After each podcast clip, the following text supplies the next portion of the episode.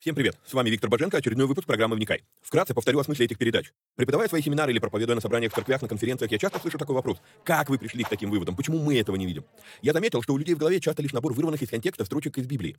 Нет какой-либо системы, нет всей картины Писания в деталях. Многие слепо доверяют догмам, не проверяя, есть ли у них библейское основание. У меня же стремление сложить единую картину всех этих пазлов и увидеть, что же Писание действительно говорит, а чего не говорит. Багаж размышлений стих за стихом почти по всему Писанию я и выкладываю в этих видео. Важное предостережение. Не стоит воспринимать эти передачи как конечное учение. Цель этих эфиров лишь только показать, как можно разбирать Писание, ознакомиться с известными мне версиями, выдвинуть свои. При этом предупреждаю, что эти передачи могут быть опасны, так как могут выдвигаться еще сырые, невыверенные идеи. Я дерзаю их озвучивать, потому что хочу, чтобы мы все восстановили навык размышлять, а не тупо верить всему, что мы смогли нагуглить, прочитать, слепо доверять чьим-то мыслям. При этом, пожалуйста, не надо, посмотрев несколько выпусков, кидаться и исправлять своих знакомых служителей. Эти передачи для более корректного личного понимания текстов Библии, а не для бунтов в собраниях. Писание действует через внутреннее преобразование, а не через громкие внешние события. В этих эфирах за беспрекословный авторитет принимаются только 66 книг канона Священного Писания. Второканон, Талмуд и прочие апокрифы мы можем рассматривать и часто рассматриваем. Но для меня они лишь мнения, которые имеют право на существование, но не являются глазом с небес. И да, я отдаю себе отчет, что и сами эти передачи тоже по своей сути апокрифичны. Теперь немного технической информации. К сожалению, времена, когда можно было рассчитывать только на Facebook и YouTube, ушли в небытие. Какие-то соцсети запрещают власти, какие-то соцсети сами запрещают нас. YouTube на Западе уже приобрел репутацию видеогулага за навязывание своей повестки и подавление несогласных. И кто знает, что и кто еще надумает запретить нам или запретить нас. Видеогулаг уже дважды уничтожал наши каналы. Поэтому мы ведем много разных средств коммуникации с вами. Если вдруг что случится с нашими социальными сетями, помните, что есть сайт успехвбоге.рф, где можно подписаться на рассылку и всегда быть в курсе новостей. На данный момент мы используем четыре платформы для видеоматериалов. Odyssey, Rutube, Zen и Rumble. Ну и пока еще используем видеогулаг. Ссылки на все эти каналы стараемся добавлять под каждое видео. Кстати, может кто не знает, но на видеоплощадках можно ускорить воспроизведение. Мне кажется, что я говорю довольно медленно, поэтому в записи можно смело вставить скорость в полтора раза быстрее. Помогайте нам находить отрывки, достойные того, чтобы выложить их в виде сторис, рилс, шортс, клипов. Если увидели хороший лаконичный отрывок, пишите в канале на телеге. Название видео, где увидели этот сегмент и какая минута. Эти передачи можно также слушать в виде аудиоподкастов. Подписаться на подкасты можно через успехвбоге.рф наклонная черта подкасты. Говорят, хорош тот учитель, после учения которого вопросов стало только больше. Вот я и стараюсь быть хорошим. Если после просмотра передач у вас возник вопрос, вы можете его задать в специальной группе на Telegram. Попасть в нее тоже можно через канал в Телеге. Кстати, все новости служения помимо сайта тоже публикуются в этом канале. Есть просьба. Социальные сети считают крутыми и начинают продвигать те ролики, которые досмотрели до конца, которые лайкают, комментят и которыми делятся с друзьями. В какой-то мере можно даже сказать, что когда мы делаем эти простые действия с христианскими видеоматериалами, мы помогаем распространению Слова Божьего. Алгоритмы соцсетей начинают рекламировать эти материалы, если видят, что вокруг них много активности. Поэтому, если у вас не убудет, прямо сейчас сейчас. Ставьте пальцы, подписывайтесь на канал, жмите колокольчик, комментируйте, обязательно делитесь ссылкой с друзьями и все такое. Поехали!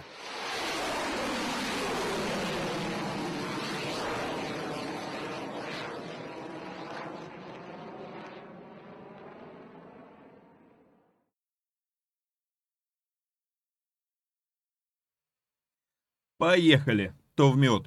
Привет всем отважным вникателям и вникая зависимым. Все-таки еще одну передачу я успеваю записать до отъезда, буквально вот сейчас, через пару часов, а, выдвигаться из дома. Итак, напоминаю, что если вам нравится то, что мы делаем, и у вас есть такая возможность, то нужно поддержать наши усилия материально. Сделать это можно переводом по номеру плюс 7 999 832 0283. Огромное спасибо всем тем, кто уже это делает. Просто, ну, реально, благодаря вам мы, собственно, и продолжаем эти эфиры. Помимо этого, а, если вы находитесь в другой стране и у вас не работает перевод по номеру телефона, то проходите вот в этот вот QR, по QR-коду в Telegram-канал, находите меня, пишите мне в личку, и а мы там а, с вами можем пообщаться, как это сделать. Также напоминаю, что у нас работает платный канал Боженко Премиум, в котором мы возобновили переводы нашего любимого епископа Тиди. Выкладываем полную версию проповеди раз в две недели. А, в этом, же, в этом же канале есть две недели пробного периода, вы можете зайти, посмотреть, а, нравится, не нравится, определяетесь, остаетесь или выходите. Вот, а, в этом же канале я отвечаю на ваши вопросы, стараюсь отвечать приоритетно и более развернуто. Вот, допустим, даже сегодня там было аж, по-моему, целых три вопроса. Вопрос про был ли Христос аполитичен, вопрос про самоубийство, почему считается сильнейшим, величайшим грехом, вот, а, что-то тут еще какие-то вопросы были. Бам-бам-бам. А, ну, наверное, все, да? на сегодняшний день. Вот, а, и так далее. А, значит, попасть в этот канал вы можете по ссылке, которая у вас на экране, успехвбоге.рф, наклонная черта, а, премиум. Про две недели пробного периода говорил. Если вы решите из этого канала выйти, обязательно напишите прежде всего мне, а, чтобы я а, предварительно ну, дал вам инструкцию, как выйти так, чтобы бот увидел, что вы вышли. Хорошо, все, поехали теперь к Коринфянам. А, значит, а, в силу того, что ну реально прям совсем-совсем туго со временем, не, не, не было времени правильно все это дело а, оформить, поэтому пока что эфир будет как получится. Так, где у меня тут? Ну вот, приготовил. А, вот он.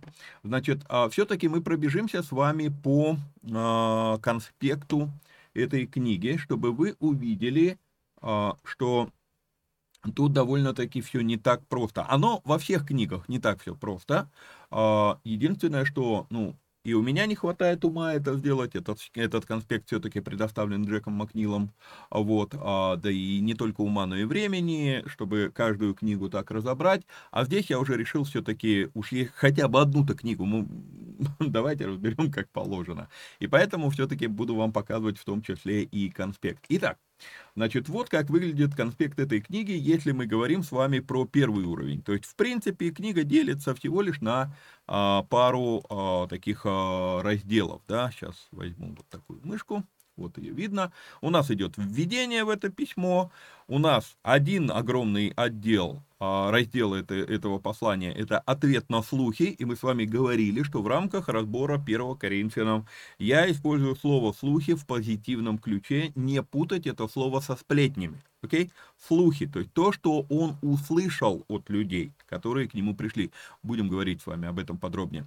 Вторая часть этого послания, а, большая часть, это ответ на письмо то, что ему написали сами коринфяне. То есть пришли коринфяне, что-то ему рассказали, он отвечает на слухи, которые он услышал про жизнь Коринфянской церкви, и принесли они с собой письмо, и он отвечает в том числе и на письмо.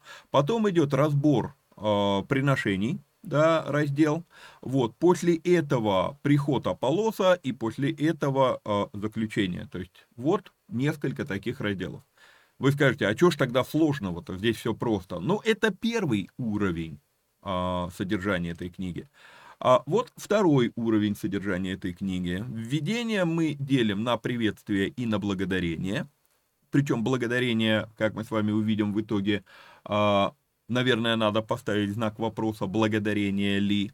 Ответ на слухи. Он здесь делится на несколько подтем. А подтема, которая будет первая же разбираться, это мудрость и раскол в церкви.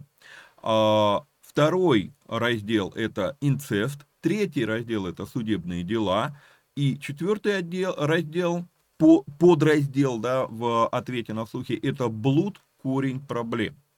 Потом идет ответ на письмо, он тоже разделяется на, на части, Сейчас мы туда уходить пока не будем. Я просто хочу показать вам сложность этой книги.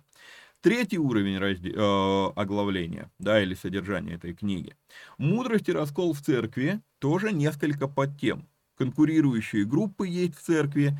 А, Павел сравнивает Евангелие с мудростью, потом объясняет, что Бог строит объединенную церковь. По поводу инцеста тоже три подтемы. Судебные дела тоже тут по-разному все это должно рассматриваться, не все так, не все так плоско скажем так, да, но потом появляется четвертый уровень, когда Павел начинает говорить про сравнение Евангелия и мудрости, то а, отдельная тема, что Христос распялся, отдельная тема, что верующие в Коринфе, как они, как, кто они вообще такие, в чем была сущ, сущая, сущность или суть послания Павла, а, есть мудрость а, в кавычках, а есть мудрость истинная от Духа, как младенцы ведут себя с мудростью. Это четвертый уровень. Но есть еще и пятый уровень. Пятый уровень у нас проявляется в разделе «Бог строит объединенную церковь». Да?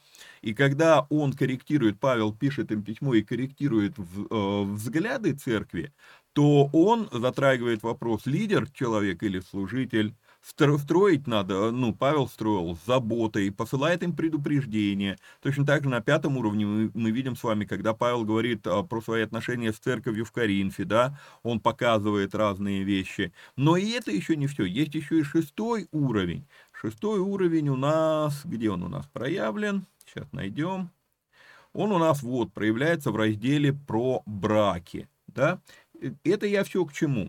Это я к тому, что во время разбора послания Коринфянам у нас будет с вами не совсем а, обычно выглядеть экран нашего планшета. А вот тут вот как раз начинается, просто некогда уже все это вылизывать, надо успеть записать хотя бы один эфир и, все, и бежать на самолет. Вот, я буду а, показывать вам параллельно текст на а, русском языке и в правой части экрана я буду продвигать оглавление, где мы находимся, чтобы мы не забывали, какую тему мы рассматриваем. Потому что в связи с тем, что тут вот идут вот эти вот множественные вложения, эти множественные вложения, они приводят к тому, что, ну, на самом деле сложно, э, сложно помнить, о чем мы говорим. Ну, сегодня-то не будет такого сложного, сегодня у нас введение, ну, и если мы начнем ответ на, ответ на слухи, скорее всего, мы его начнем, то там уже посмотрим, как это будет двигаться. То есть это для меня это тоже а, в некоторой а, мере эксперимент. Итак, приступаем, собственно, к самому материалу. Итак, Павел, волею Божью призванный апостол Иисуса Христа и Сосфен брат. Говорили с вами о том, что у этого послания есть соавтор. А, немножечко скорректирую восприятие того, что я сказал а, в прошлом или в каком-то там эфире, вот ну, во вступлениях, что Павел нередко пишет а, свои послания с соавторами. Я перепроверил, не то чтобы нередко, но несколько посланий написаны в соавторстве. Вот, и 1 Коринфянам это одно из этих посланий. Вот. Хорошо, двигаемся с вами дальше. Значит, видим, что это послание написано двумя э, авторами.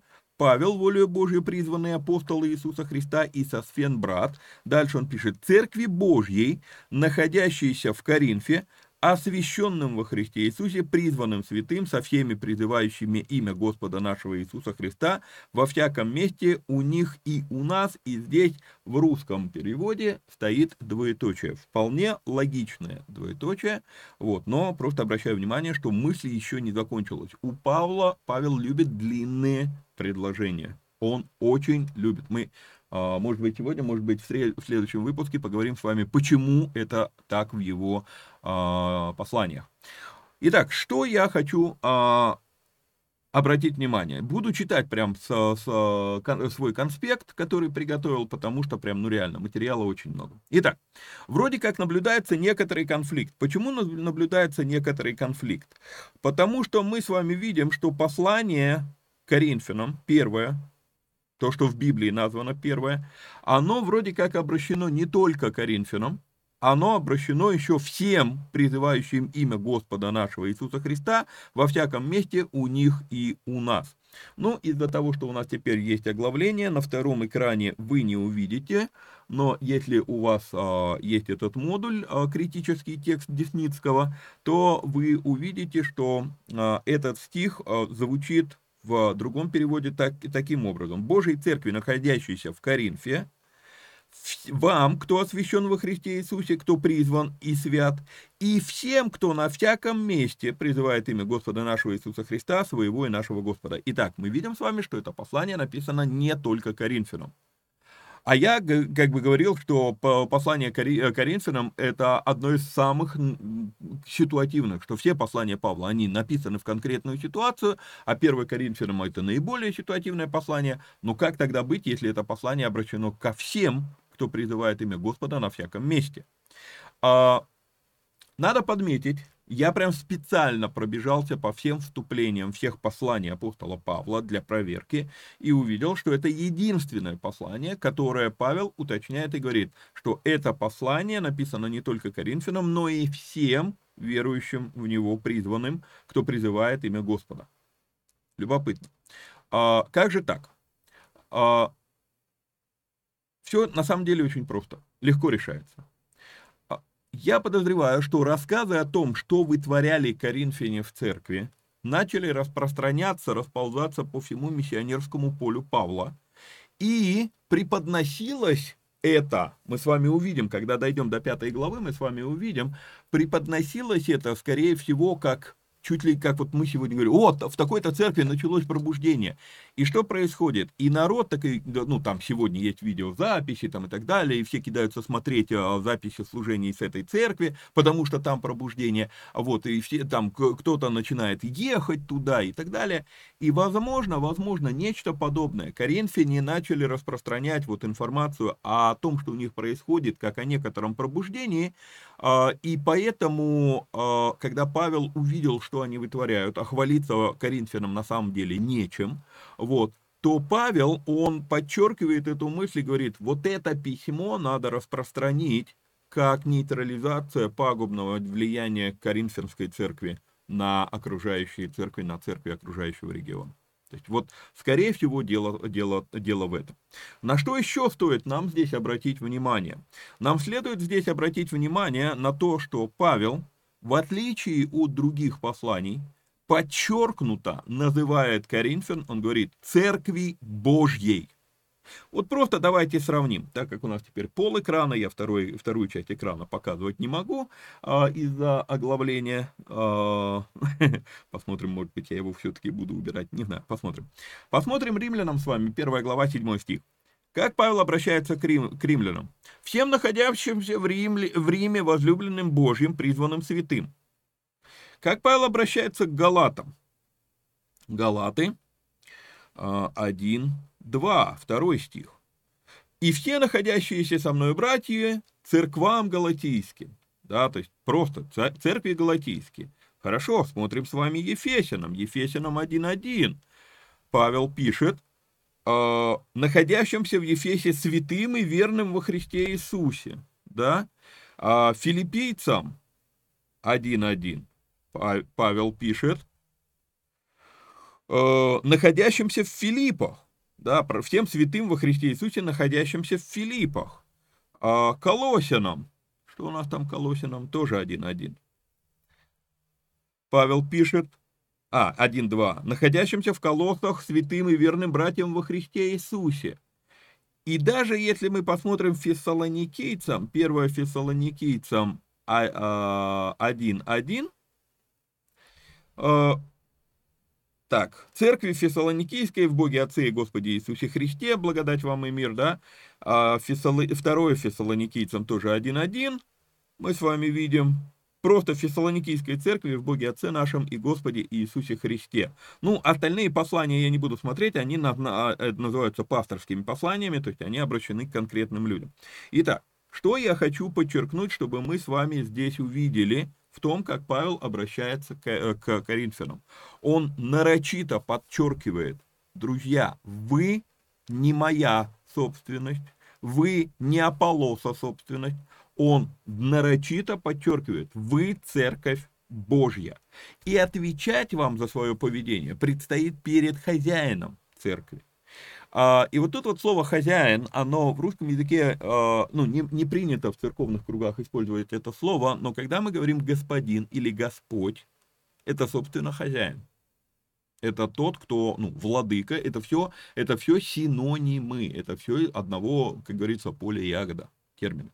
И поэтому отвечать вам за свое поведение предстоит перед хозяином церкви. Заглянем в другое послание, это 2 Петра, 3 глава, 9-10 стихи, и мы читаем, Петр пишет, «Не медлит Господь исполнением обетования, как некоторые почитают то медленнем, но долготерпит нас, не желая, чтобы кто погиб, но чтобы все пришли к покаянию. Придет же день Господень, как тать ночью, и тогда небеса с шумом придут, стихии же разгоревшись разрушатся, земля и все дела на ней сгорят». То есть э, Павел, он предупреждает, по сути дела, вот об этом о быстром пришествии, неожиданном пришествии Господа, он пишет это Коринфянам, да, что а, вы, вы собственность Бога, и вам отвечать перед Ним. Я взял это у Петра, но идея у Павла та же самая. То есть и Павел подчеркивает вот эту вещь, а, что они церковь Божья, он подчеркивает правление Божье на фоне их независимости, которую мы с вами будем видеть, читая дальше это послание. Вот он подчеркивает, во-первых, а, то, что они собственность Божья, а не просто сами по себе независимые такие субстанции. Он также подчеркивает некоторое единство, когда он говорит всем, со всеми призывающими имя Господа, он подчеркивает сразу единство против того а, универсализма или индивидуализма, которым была наполнена эта церковь, и мы это с вами увидим ближе уже туда к 11-13 главам. Вот, а, он с самого начала, уже с первых же слов этого, э, этого письма, он пытается переключить их внимание на то, что они-то под Богом ходят. Да, они привыкли выбирать себе господ, Павла, Аполлоса, Кифу.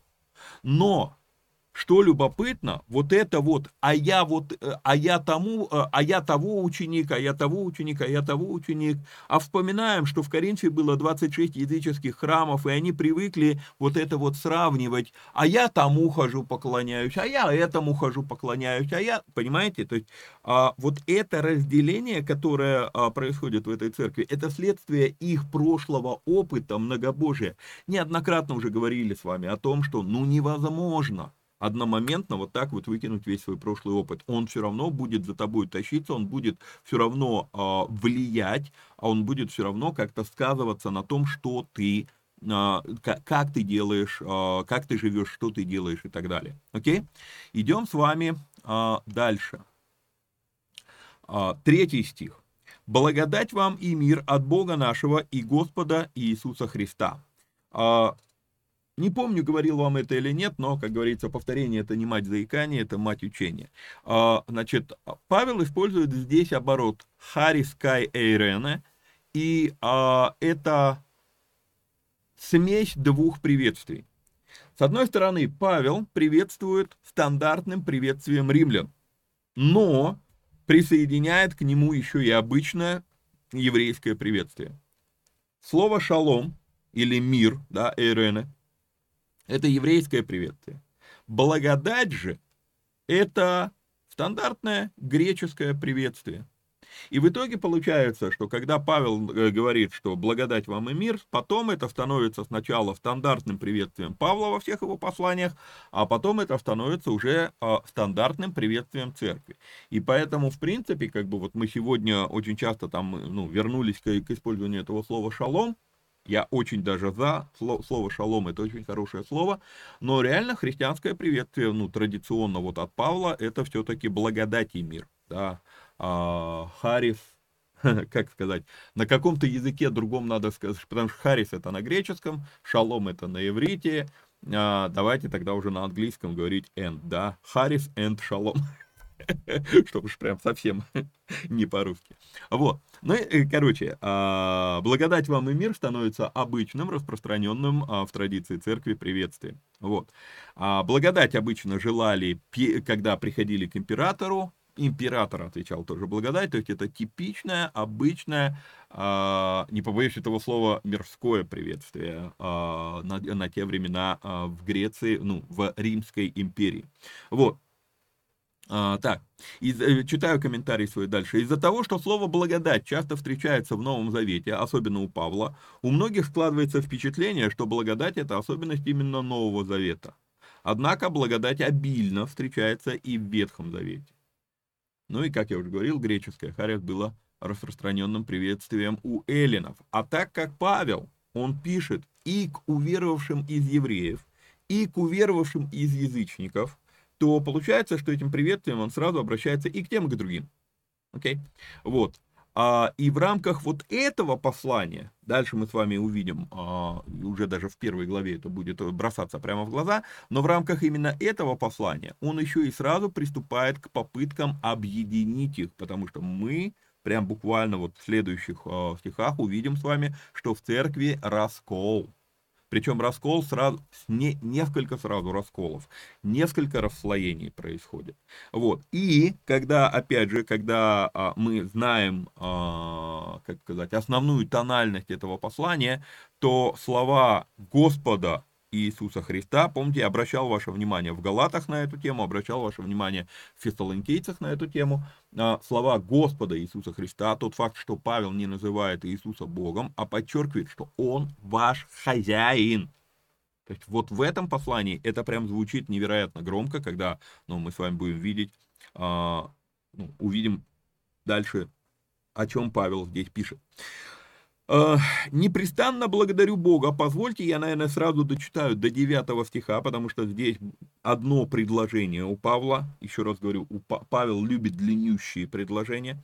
Непрестанно благодарю Бога моего за вас ради благодати Божией, дарованной вам во Христе Иисусе, потому что в нем вы обогатились всем, всяким словом и всяким познанием, ибо свидетельство Христово утвердилось в вас, так что вы не имеете недостатка ни в каком даровании, ожидая явления учения Господа нашего Иисуса Христа, который и утвердит вас до конца, чтобы вам быть неповинными в день Господа нашего Иисуса Христа. Верен Бог, которым вы призваны в общение Сына Его, Иисуса Христа, Господа нашего. Итак, видим с вами вот этот большой блок. Сейчас, секундочку, все-таки верну себе оригинал. Вот, а, большой блок. А теперь вернемся и будем его разбирать. Почему я прочитал все по 9 стих включительно, потому, ну, как бы на греческом языке здесь очевидно одно предложение. Дело в том, что ключевой глагол в этом предложении, основной глагол в этом предложении, это слово «благодарю». Непрестанно благодарю. И Павел благодарит за... И вот тут вот есть некоторая а, проблема в нашем восприятии, потому что появилось слово «благодать». И потом слово благодать стало отдельным учением, э, ну, прям отдельным направлением. И мы э, в течение двух тысяч лет, это называется прогрессирующее откровение, э, церковь развивала эту тематику, все больше и больше трудов было написано по поводу благодати. И в итоге мы сегодня э, настолько уже до открывались да, в этом прогрессирующем откровении, что мы потеряли вообще корень этого слова. Слово «благодать» — это слово «харити». Кстати, однокоренное слово со словом «благодарю» на греческом языке. Вот, то есть это все происходит от слова «харис». И «харис» — это дары. И вот если мы посмотрим с вами на дары, да, то мы увидим «непрестанно благодарю Бога моего за вас ради даров Божьих, дарованных вам во Христе Иисусе». Вот так вот было бы правильнее прочитать. Да? Вернее, не то чтобы правильнее, но и так стоит прочитать, чтобы вспомнить, что благодать это не какая-то особая субстанция, а это дары, которые Бог вкладывает в человека. И он их вкладывает, и Павел здесь будет обсуждать эту вещь а, по-разному. Окей? Вот. А, итак, Павел благодарит Бога за дары, которые Бог дает этой церкви во Христе Иисусе, но все послание дальше будет говорить о том, что из-за этих даров в этой церкви куча проблем. Однако, надо подметить сразу вот какую вещь, и я хочу, чтобы вы сейчас вот эту фразу прям на время исследования послания Коринфянам, вы прям, э, я не знаю, хоть прям на стенку себе выпишите перед компьютером, на котором вы это смотрите, повесьте выше компьютера, я не знаю. Будет очень много звучать критики по поводу даров, но эта критика не по поводу даров как таковых, а по поводу того, что коринфяне делают с этими дарами, которые Бог им дает. То есть Бог, э, вернее, Павел благодарен Богу за то, что эта церковь обильно одарена дарами Божьими, но при этом все послание о том, что из-за этих даров, из-за того, что они вытворяют с этими дарами, как неумело люди применяют эти дары, как они сами еще не возросли, а уже там что-то выделываются, а, потому что дары, и когда у тебя что-то получается, и ты видишь, что Бог движется сверхъестественно, и тебе, уж извините меня, моча в голову бьет, какой ты весь крутой, знаменитый, популярный и так далее, и так далее, а, и они из-за этих даров, то есть а, сами себе наносят обильный ущерб. То есть а Павел понимает, что проблема не в дарах, дары от Бога. Проблема в том, как неумело люди применяют эти дары. И поэтому важно здесь подчеркнуть, что Павел, говоря вот этот вот с 4 по 9 стих включительно, он осознает, что проблема не в дарах, да, он не благодарит за употребление дарами. Мы увидим далее, а, что они злоупотребляют дарами. Но Павел по-прежнему благодарит Бога за то, что даже зная о том, что они все равно будут, ну, как бы злоупотреблять будут этими дарами, все равно дает им эти дары. Польза от обладания дарами будет больше, чем вред от злоупотребления ими. И поэтому Павел это видит, и а, у Павла, у него мировоззрение, оно все-таки такое, что а из всего Бог способен вырулить в добро. Окей? Это то, что а, нам стоит с вами обратить внимание. Потому что в нем вы обогатились всем, всяким словом и всяким познанием. Обратите внимание, нам придется много-много обращ... э, ну, сталкиваться со, со словом «знание», э, и это будет слово «гнозис» на э, греческом языке. Итак, здесь Павел, он говорит про их богатство в слове, и их богатство в знании. Да? В нем вы обогатились всем, всяким словом и всяким познанием.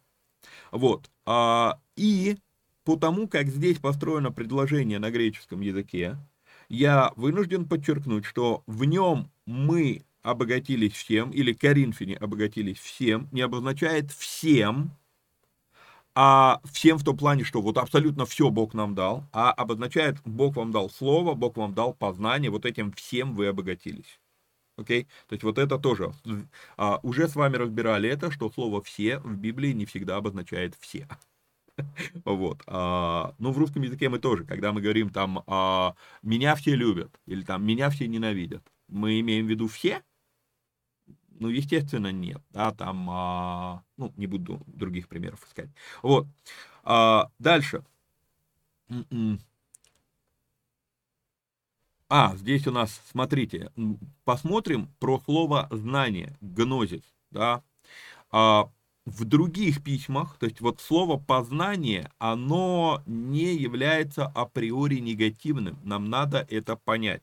Смотрите, слово знание, покажу прямо сейчас, в, в этом же послании, в этом же послании, смотрим, 8 глава, 1 Коринфянам 8 глава, первый стих.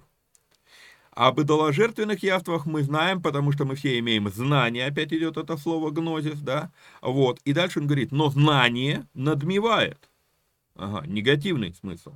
Десятый стих, Павел говорит, «Ибо если кто-нибудь увидит, что ты, имея знание, сидишь за столом в капище, то совесть его, э, как немощного, не расположит ли его есть идоложертвенное». То есть опять негативный смысл, да? «И от знания твоего погибнет немощный брат, за которого умер а, Христос». То есть опять негативный смысл.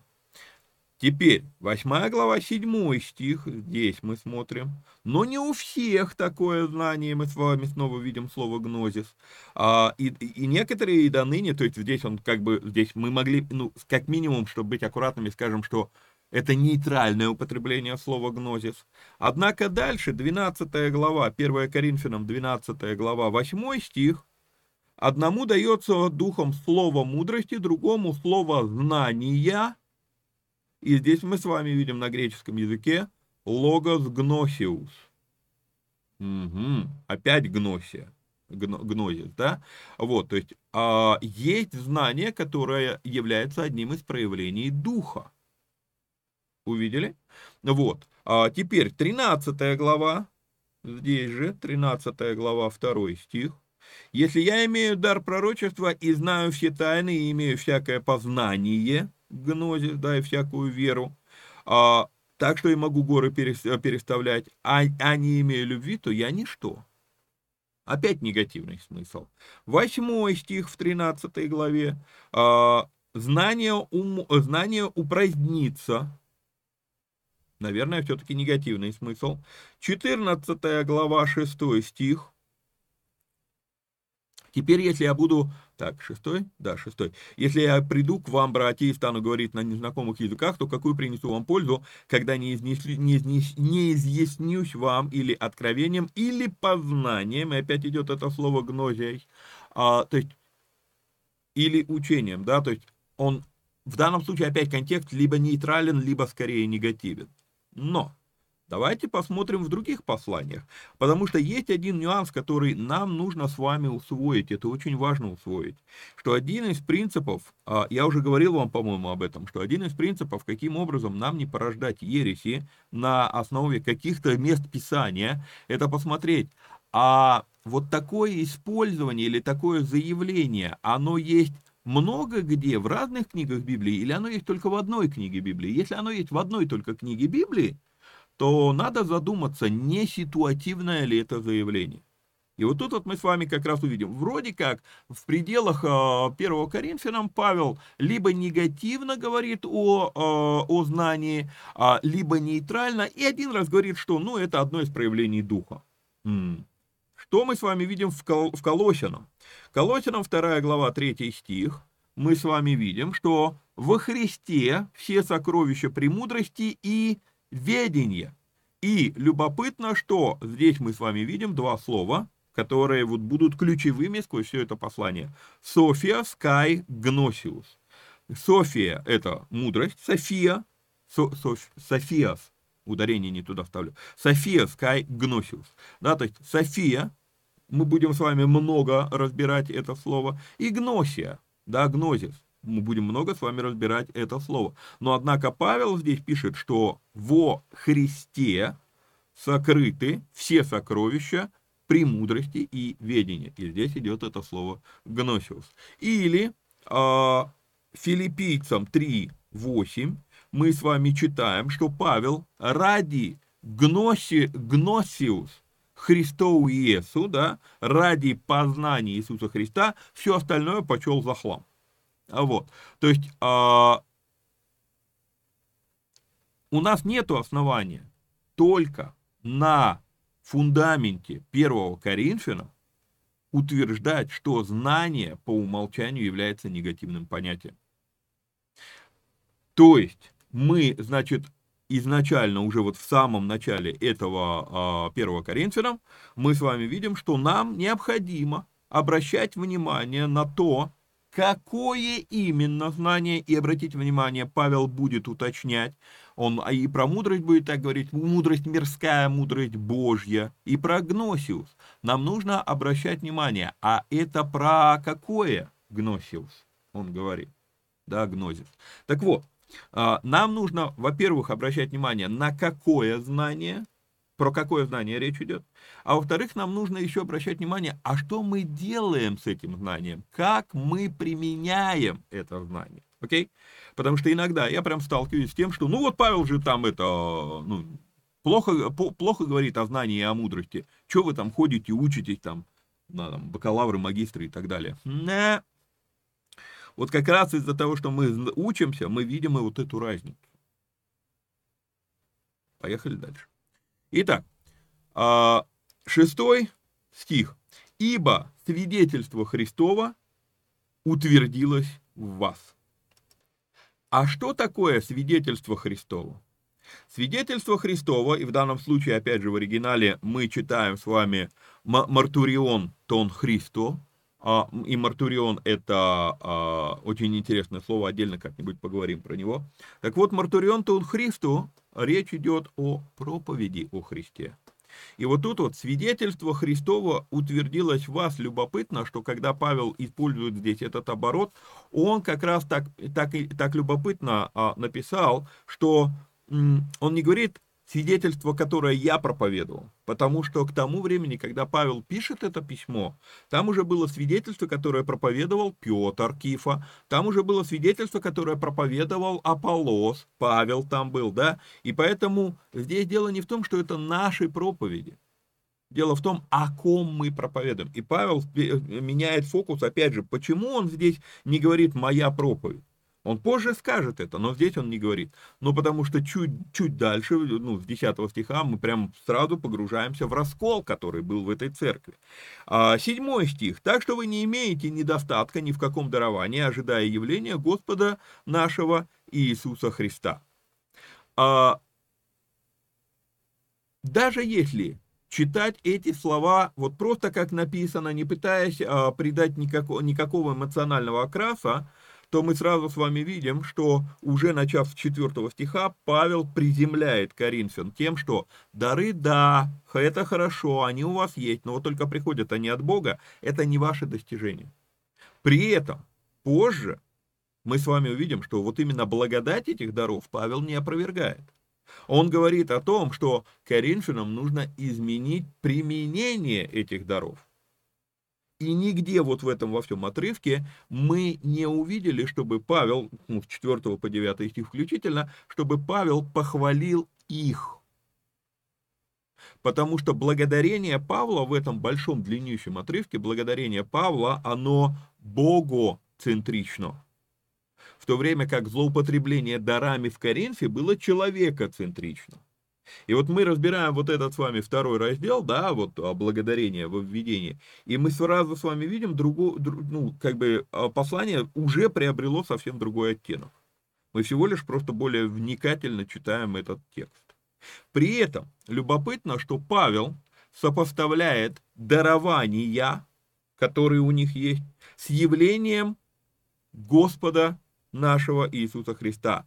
Так что вы не, име, не, не имеете недостатка ни в каком даровании, ожидая явления Господа нашего Иисуса Христа. Помните, я вам говорил, мы, мы, мы из Петра посмотрели, что нам надлежит дать отчет.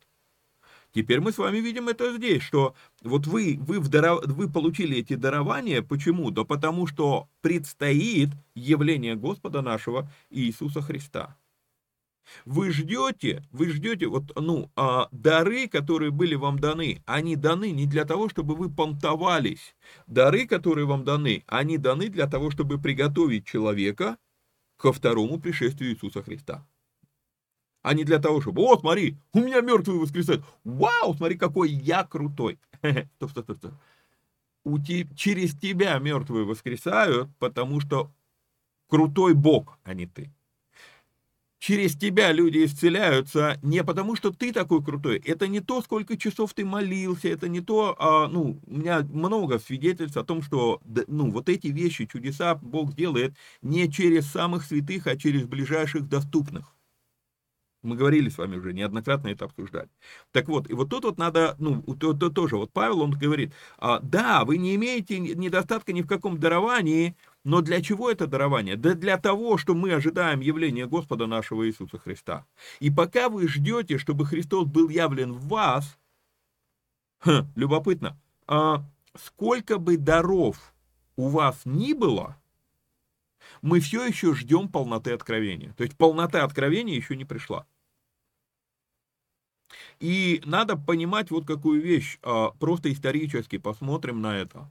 А когда сформировалась Пятидесятническая церковь, то в начале своего пути а, вот, движение Пятидесятничества прошло некоторый такой период заблуждения, потому что тогда утверждалось, вот из-за того, что появилось гласолалие, говорение иными языками, ну, начали утверждать, все, пришла полнота откровения. Окей?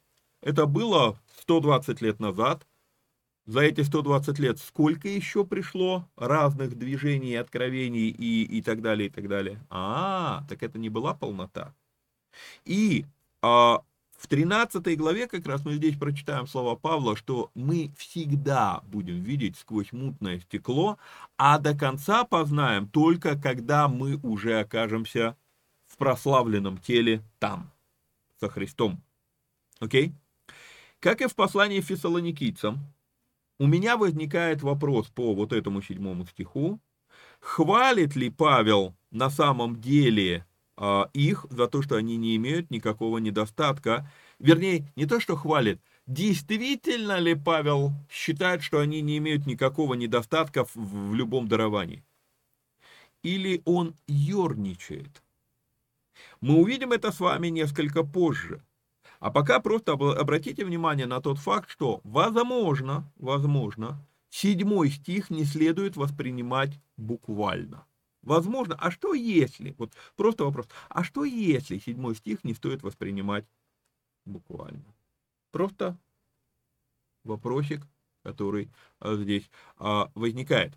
А, тональность письма в целом ставит под сомнение седьмой стих. И при этом, как ни странно, буквально следующий стих, восьмой, тоже как-то странно звучит. Если Павел реально уверен, что у них нет никакого недостатка ни в каком даровании, то почему тогда на восьмой, восьмой стих говорится, что когда Христос придет, Он и утвердит вас до конца, чтобы вам быть неповинными в день Господа нашего Иисуса Христа. Поэтому, поэтому у меня вопрос. Я все-таки думаю, что, возможно, в седьмом стихе Павел юрничает над ними. Потому что мы увидим, что они хвалились этими вещами. А вот, но это будет уже позже. А вот, а максимум, максимум, как можно было бы воспринять вот седьмой и восьмой стихи вместе и не думать, что это ерничество, это говорить о том, что дары-то у них есть, и даже, может быть, и в изобилии, а вот с неповинностью что-то как-то у них не заладилось, потому что почему-то именно Коринфянам Павел пишет, что Господь, когда придет, утвердит вас до конца неповинными в день Господа нашего Иисуса Христа. А как же, если я исповедал Иисуса Христа, то все мои грехи прощены, омыты и так далее. Или Павел не в церковь пишет. Окей, ладно, поехали дальше. А, «Верен Бог, которым вы призваны в общение Сына Его Иисуса Христа, Господа нашего».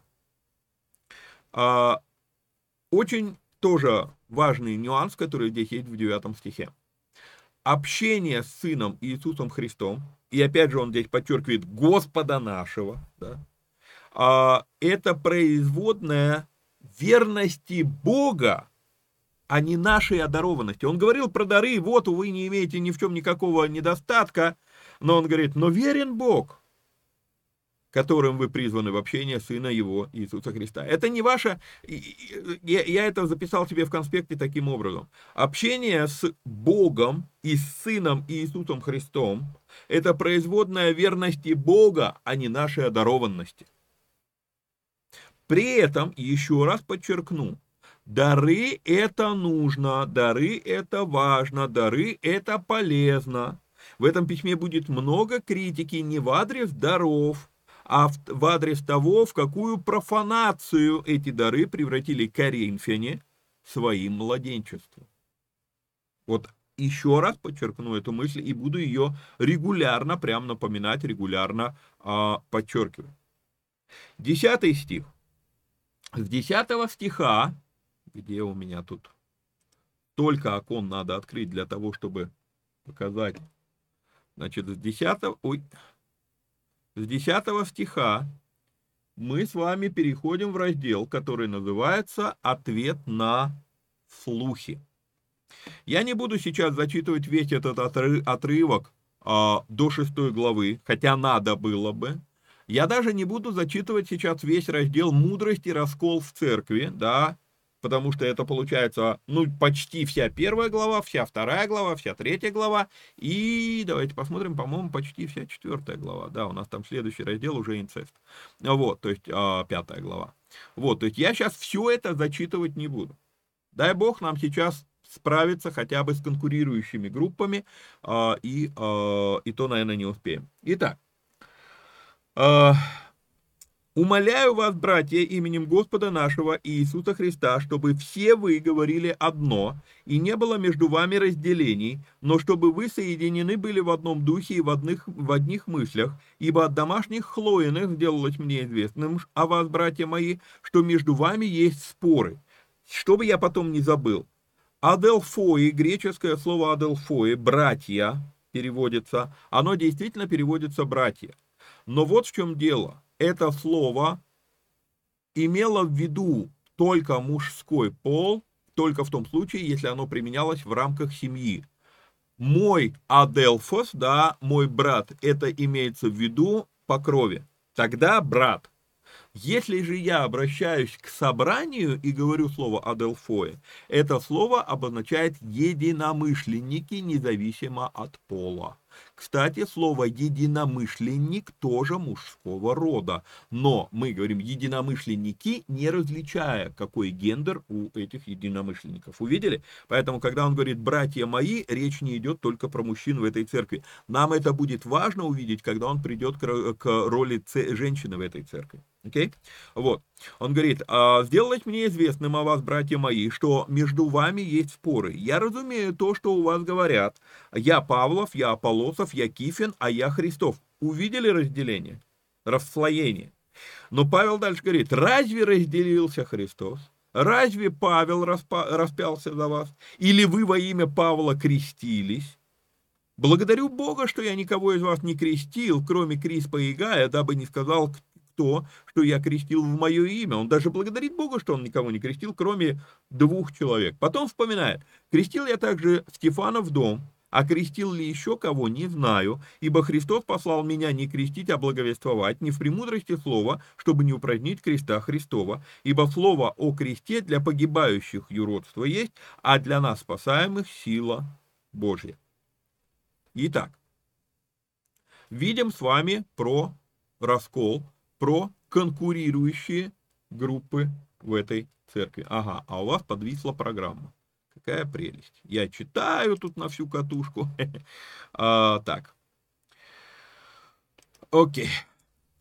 По десятому стиху. По десятому стиху. Здесь будет длиннющий комментарий, и, наверное, на нем мы остановимся, и все. Итак, стоит сделать пару важных уточнений. А давайте, наверное, нет, давайте я, наверное, сейчас остановлюсь, потому что, да, мы прочитали следующий раздел, но вот ну, неохота этот раздел прерывать, его надо читать целиком, разбирать и так далее. Давайте, давайте наверное, сейчас мы на этом как раз тогда и м, будет логично остановиться. Итак, значит, что хочу сказать. А, я не уверен, у меня вот, ну, есть соблазн попытаться записать еще один эфир до выбега, до, до выбега э, на самолет, а может быть все-таки, не знаю, получится, не получится. Короче, если у меня получится записать еще один эфир, то вот этот эфир я тогда выложу. Сегодня пятница, я его выложу, грубо говоря, в воскресенье. И где-нибудь там в следующую пятницу выложу еще один эфир по Новому Завету по Коринфянам. Если же у меня не получится его записать еще один эфир, то тогда Сори, этот эфир я выложу в середине следующей недели, и вам придется вот на этой неделе был только один эфир, и на следующей неделе а, только один эфир. А потом я уже вернусь и буду записывать, а, я уже там буду несколько дольше дома, но тоже, а, судя по всему, несколько дней. Вот, потому что что-то как-то под конец года поездок а, увеличивается количество. При этом, как ни странно, я все равно не, не набираю в этом году на золото на следующий год, чтобы с аэрофлотом летать комфортно. Ну да ладно. А, так, а что я а, не переключил? Переключился на большой экран. Все, а, короче, что еще, еще раз хочу сказать. То есть, а, возможно, вам придется потерпеть пару недель, что а, будет по одному эфиру в неделю. Ну, так уж сложились обстоятельства. Прошу прощения. Значит, напоминаю, что надо подписаться, лайкнуть, прокомментировать, там, поделиться ссылкой с друзьями и так далее. Если есть такая возможность и вам нравится, что мы делаем в этих эфирах, то нужно поддержать эти эфиры материально. Ну, а так, до следующей встречи. Вникайте самостоятельно. Всех вам благ и благословений. Пока-пока.